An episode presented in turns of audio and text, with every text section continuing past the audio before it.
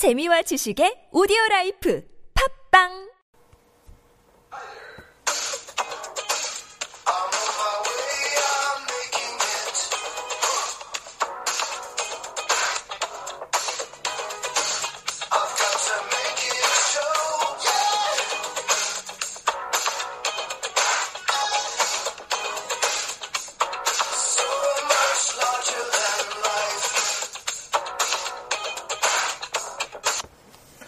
안녕하십니까. 성실대형 차영주입니다. 공돈주식 번외편 객지양 이야기 51-2회 녹음을 시작하도록 하겠습니다.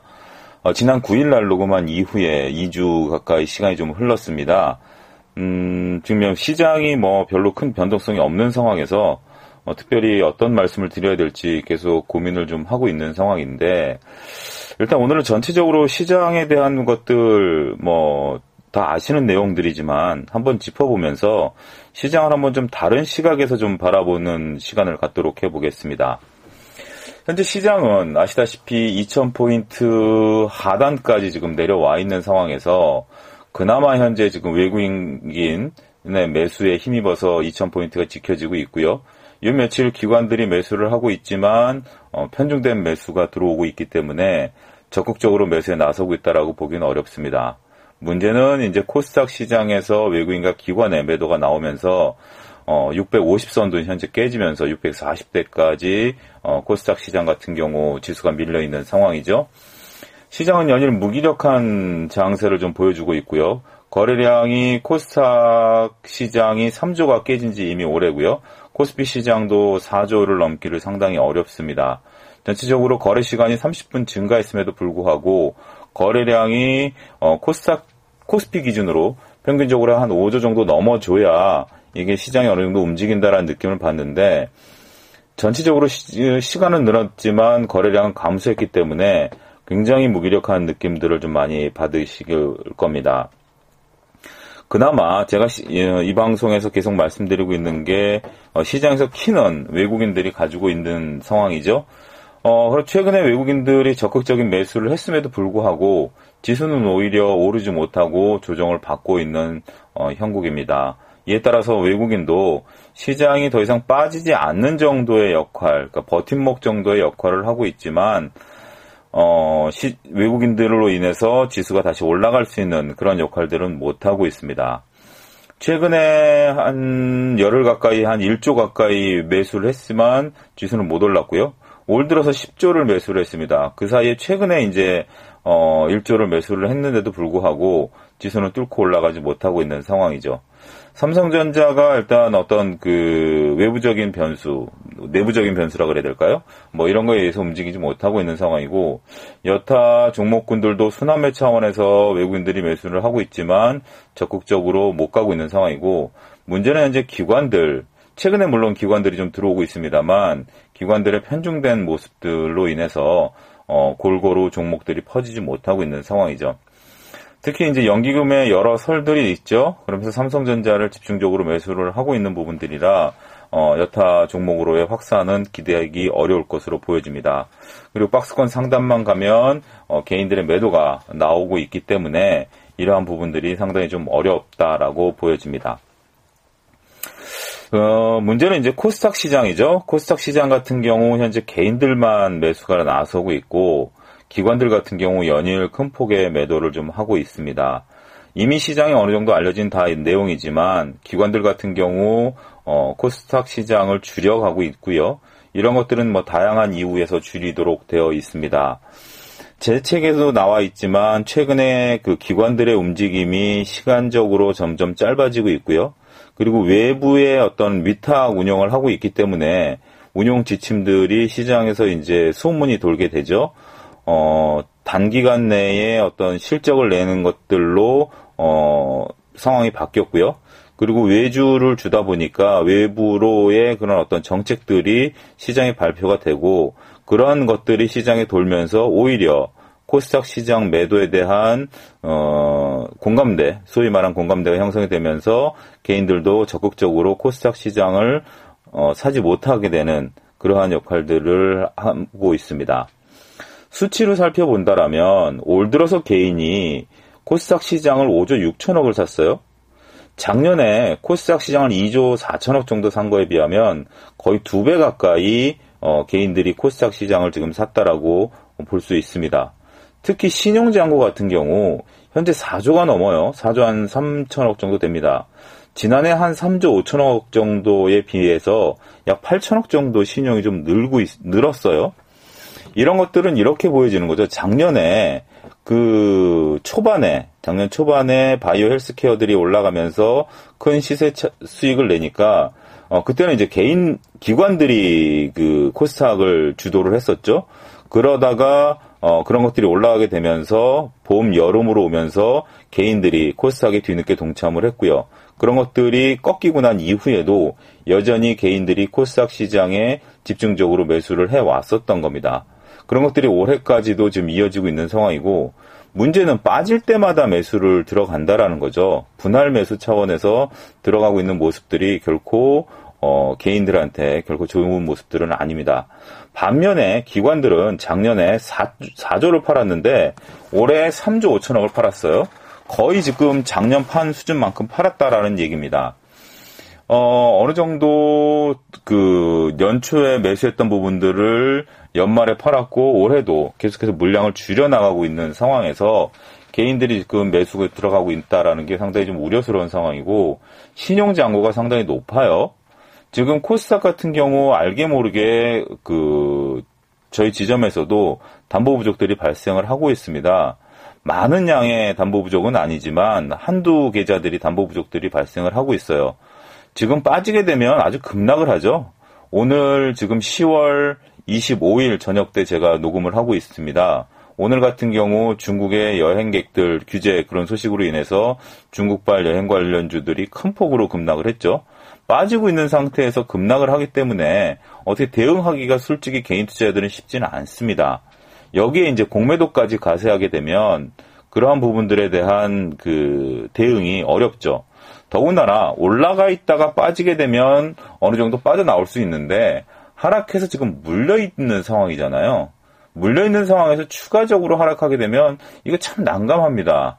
이미 손절매 타이밍을 놓친 상태에서 추가적으로 하락하는 부분에 대해서 과감하게 손절매를 친다라는 이론은 알죠. 저도 이론적인 얘기는 쉽게 할 수 있습니다. 하지만 제 자신조차도 상당히 고민이 많습니다.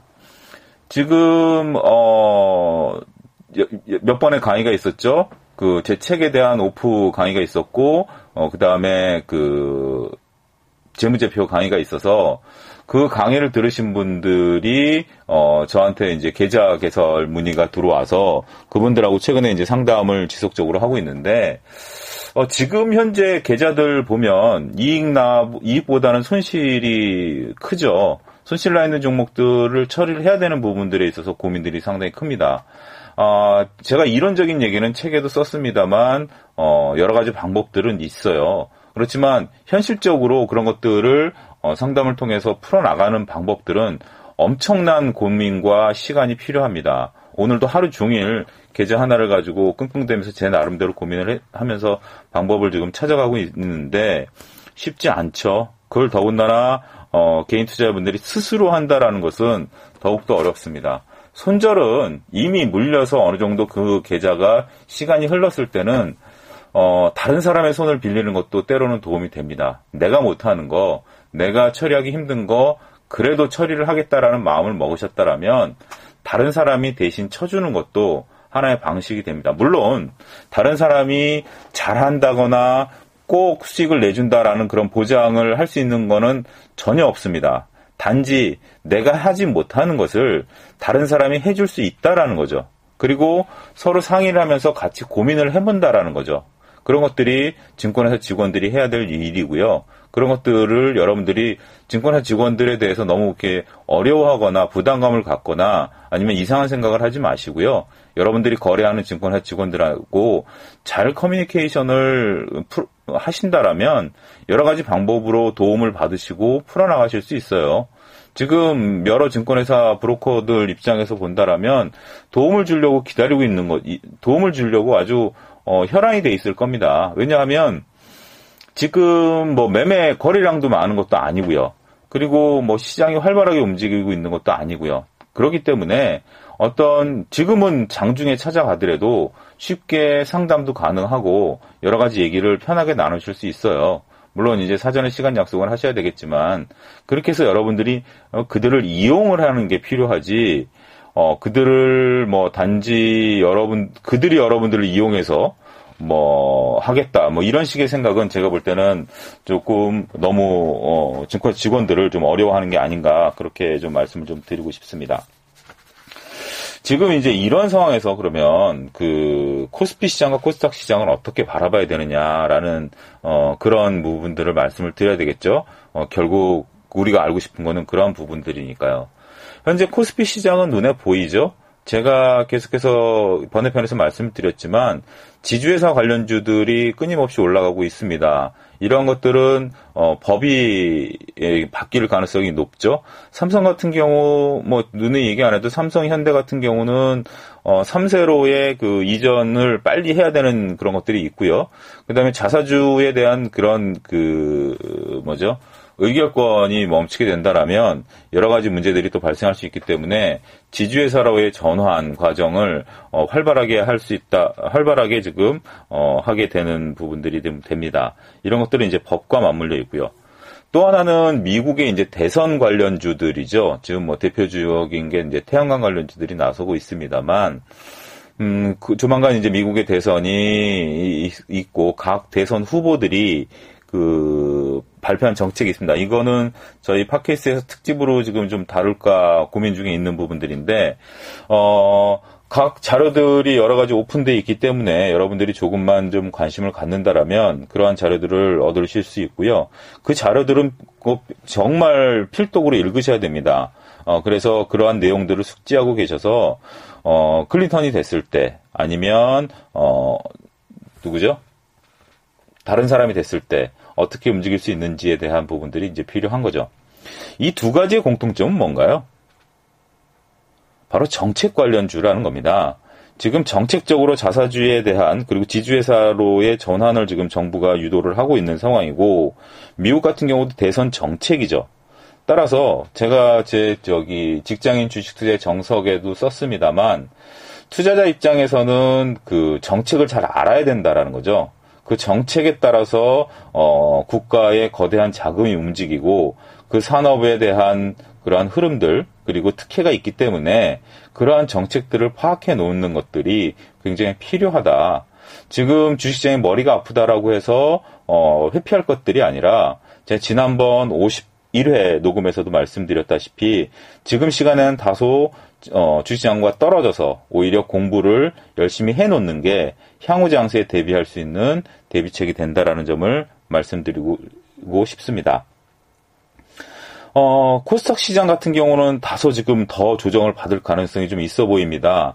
어, 제가 앞서 말씀드렸다시피 여러 수급 주체들이 특히 기관들 같은 경우 코스닥 같은 겨, 코스닥을 매도를 지속적으로 하고 있는 상황이고 심지어 어, 돌아다니는 소문에 의하면 코스닥을 팔아라라는 어떤 그 특정 기관의 어, 뭐 명령 명령이라고 이제 뭐 하지만 어 정책 뭐 이런 식의 얘기들이 좀 돌고 있는 것들 여러분들 뭐 이미 그런 소문 돈지는 꽤 오래됐기 때문에 어 성장주들을 줄여가고 있는 부분들에 대해서 어, 고민을 좀 해보셔야 될 거고요. 그래서 코스닥 시장의 어, 추가적인 그 매수는 일단은 조금 지켜보고 특히 신용으로 갖고 계시다라면 내가 어떻게 신용을 좀 줄여갈 것인가에 대한 부분들 을좀 고민을 좀 해보셔야 될 것이고 현재로서 차트가 역배열로 움직이고 있는 상황에서는 어, 떨어지는 칼날을 잡지 말라는 증시 격언을 다시 한번 어, 되새기면서 그런 부분들에 대해서 조심하십사라고 말씀을 좀 드리고 싶습니다. 그리고 또 한 가지 이제 말씀을 드리고 싶은 게 지수가 이제 조정을 받고 있으면서 종목들이 빠지고 있죠. 그렇다면 우리가 여기서 만약에 여러분들이 여러 가지 형태의 투자를 하고 있으실 겁니다. 그렇지만 만약에 내가 가치에 집중을 한다라면 안전 마진에 대해서 생각을 한번 해보셔야 될 시기가 서서히 다가오고 있다라고 말씀드리고 싶어요. 우리가 그레이엄이 얘기할 때 안전 마진이라는 개념을 얘기를 했죠. 결국 가치보다 주가가 떨어져야 된다라는 거죠. 안전 마진이 확보된 상태에서 주식을 사라라는 거죠. 역으로 얘기하면 안전 마진이 확보되기 위해서는 주가가 큰 폭으로 빠져야 됩니다. 주가가 큰 폭으로 빠진다라는 것은 굉장히 고통스러운 일이죠. 만약에 여러분들이 현금 비중이 높다라면 오히려 주가 빠지는 게 고통스럽지 않고 행복한 일이 되겠죠. 닦아놓고 얘기해서. 하지만 여러분들이 주식을 갖고 있다라면 안전 마진이 확보될 정도로 주식이 빠진다면 굉장히 고통스러울 겁니다. 이게 안전 마진의 어떤 뜻이죠. 정확하게 하기 위해서 대가들은 안전 마진이 생길 때까지 현금 비중을 좀 높였고 그리고 펀드 매니저이기 때문에 현금이 계속 유입이 되고 있기 때문에 그런 부분들로서 안전 마진이 생겼을 때 주식을 살 수 있죠. 근데 여러분들 같은 경우 저 같은 경우도 직장인 주식 투자에 정석에 썼지만 적립식 투자 같은 부분들을 꼭 하라라고 말씀드렸던 게 어, 이승훈 PD께서도 얘기했지만 월급이라는 현금 흐름이 들어오는 직장인 같은 경우는 안전 마진이 확보된 주식을 살 수 있는 기회 또한 지금 현재 만들어주고 있다라는 거죠. 주식시장이 떨어진다라는 것은 굉장히 좀 괴로운 일이지만 역으로 얘기하면 안전 마진이 확보되고 있다라는 그러한 긍정적인 요인이 작용하고 있다라는 관점에서 보셔야 됩니다. 따라서 지금은 지금 시, 장이나뭐 시장 외적인 면이나 굉장히 뭐 머리가 아픕니다. 지금 뭐 오늘 어 10월 25일 날 정치적인 현안만 보더라도 굉장히 뭐 복잡하죠. 어 정말 뭐 여러 가지 어 좋은 얘기가 나오지 않는 상황이죠. 하지만 우리가 이제 주시장에 집중한다라면 주식에 지금 이럴 때일수록 주시장에 집중하면서 안전 마진이 확보된 종목을 찾는데 여러분들이 더욱더 많은 시간을 투자를 하신다라면 지수가 돌아섰을 때 남들이 지금 혼란스럽다라고 주식 시장에서 떠나려고 할 때 여러분들은 오히려 좋은 주식을 찾아서 그런 주식을 찾는 그 시간들을 갖는다라면 앞으로 장은 분명히 돌았을 겁니다. 언제 돌았을지 모르죠. 지금 제가 사람들을 만나면 99%가 비관적인 얘기를 합니다. 주식시장이 이래서 안 되고 내년에 주식시장이 저래서 안 되고. 하지만 종목은 올라가는 종목들은 분명히 나온다라고 말씀을 드리고 이 속에서 종목 찾기를 하느냐 안 하느냐에 따라서 내년 여러분들의 수익률이 결정이 된다라고 감히 말씀드리고 싶습니다. 여러 가지 복잡스러운 상황에 집중을 하다 보면 주식 시장을 할 주식 투자를 하고 싶은 마음이 없어지죠. 그러면 주식 투자를 할 이유가 없죠. 하지만 주식 투자를 하겠다라면 이럴 때 오히려 집중을 하십사라는 점을 강조해서 말씀드리겠습니다. 자, 책을 세 권 좀 소개시켜 드리겠습니다. 어, 첫 번째, 제 직장인의 주식자 정석 이제 2세가 들어갔습니다. 어, 여러분들이 좀 많이 찾아주셔서 2세에 들어가서 감사의 말씀 드리고요. 앞으로 뭐, 초보자분들께서 주위에 좀 소개를 좀 많이 시켜드리고요. 제가 소개시켜드릴 최권의 책은, 어, 거의 비슷한 종류의 책입니다. 한빛비지에서 나온 비즈니스 모델을 훔쳐라라는 책이고요. 더난 출판사에서 나온 성장 기업의 조건이란 책, 마지막으로 청림 출판에서 나온 그들은 왜 싸우지 않는가라는 책입니다. 어, 비즈니스 모델 훔쳐라와 그들은 왜 싸우지 않 는가라는 것은 일본 저자가 지었고요. 성장 기업의 조건은 외국 저자가 지었습니다. 다 번역서고요. 어, 이 책 같은 경우 이제 경영학과에서 쓰는 어, 경영서입니다. 이것은 우리가 그 기업들을 운영을 할 때 경제적 해자라는 용어를 쓰죠. 거의 이제 독점적인 그러한 어떤 시장을 구축해서 어, 움직이는 시장에 집중을 하는데 이것은 니치 마켓이나 아니면 비즈니스 모델 이런 것들 속에서 어, 상당히 경쟁 구도가 치열한 그러한 시장 속 그리고 우리 일상 속에서 어떻게 기업들이 어, 나름대로 자기 시장을 지켜나가고 나름대로의 자기의 어떤 성장 조건들을 만들어가면서 기업들이 어, 경쟁 우위를 점하려고 노력을 하고 끊임없이 이익을 어, 창출해내는가라는 부분들에 대해서 썼습니다. 굉장히 실용적인 내용들이 담겨 있어서 어, 세 권을 받자마자 지금 뭐 연속해서 읽고 있는데 너무 재밌어요.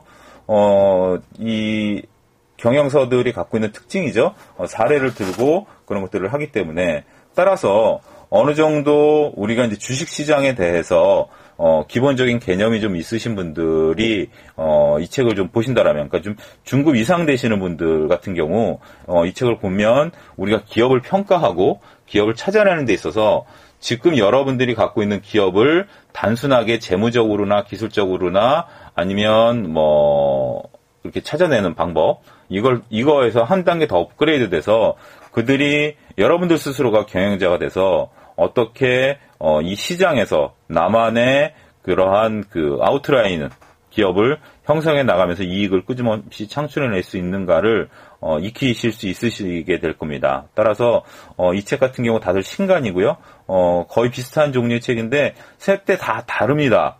그들은 왜 싸우지 않는가? 니치마켓 전략의 저성장 시대에서의 강소기업들이 갖고 있는 그런 전략, 1등 기업으로 갈 수 있는 거고요.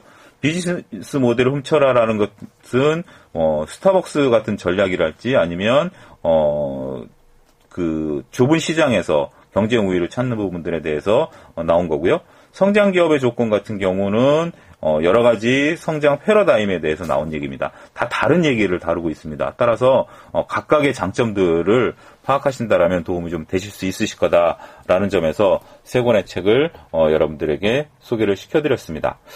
어, 공동주식 52회 녹음이 조만간 있을 것으로 보여지고요.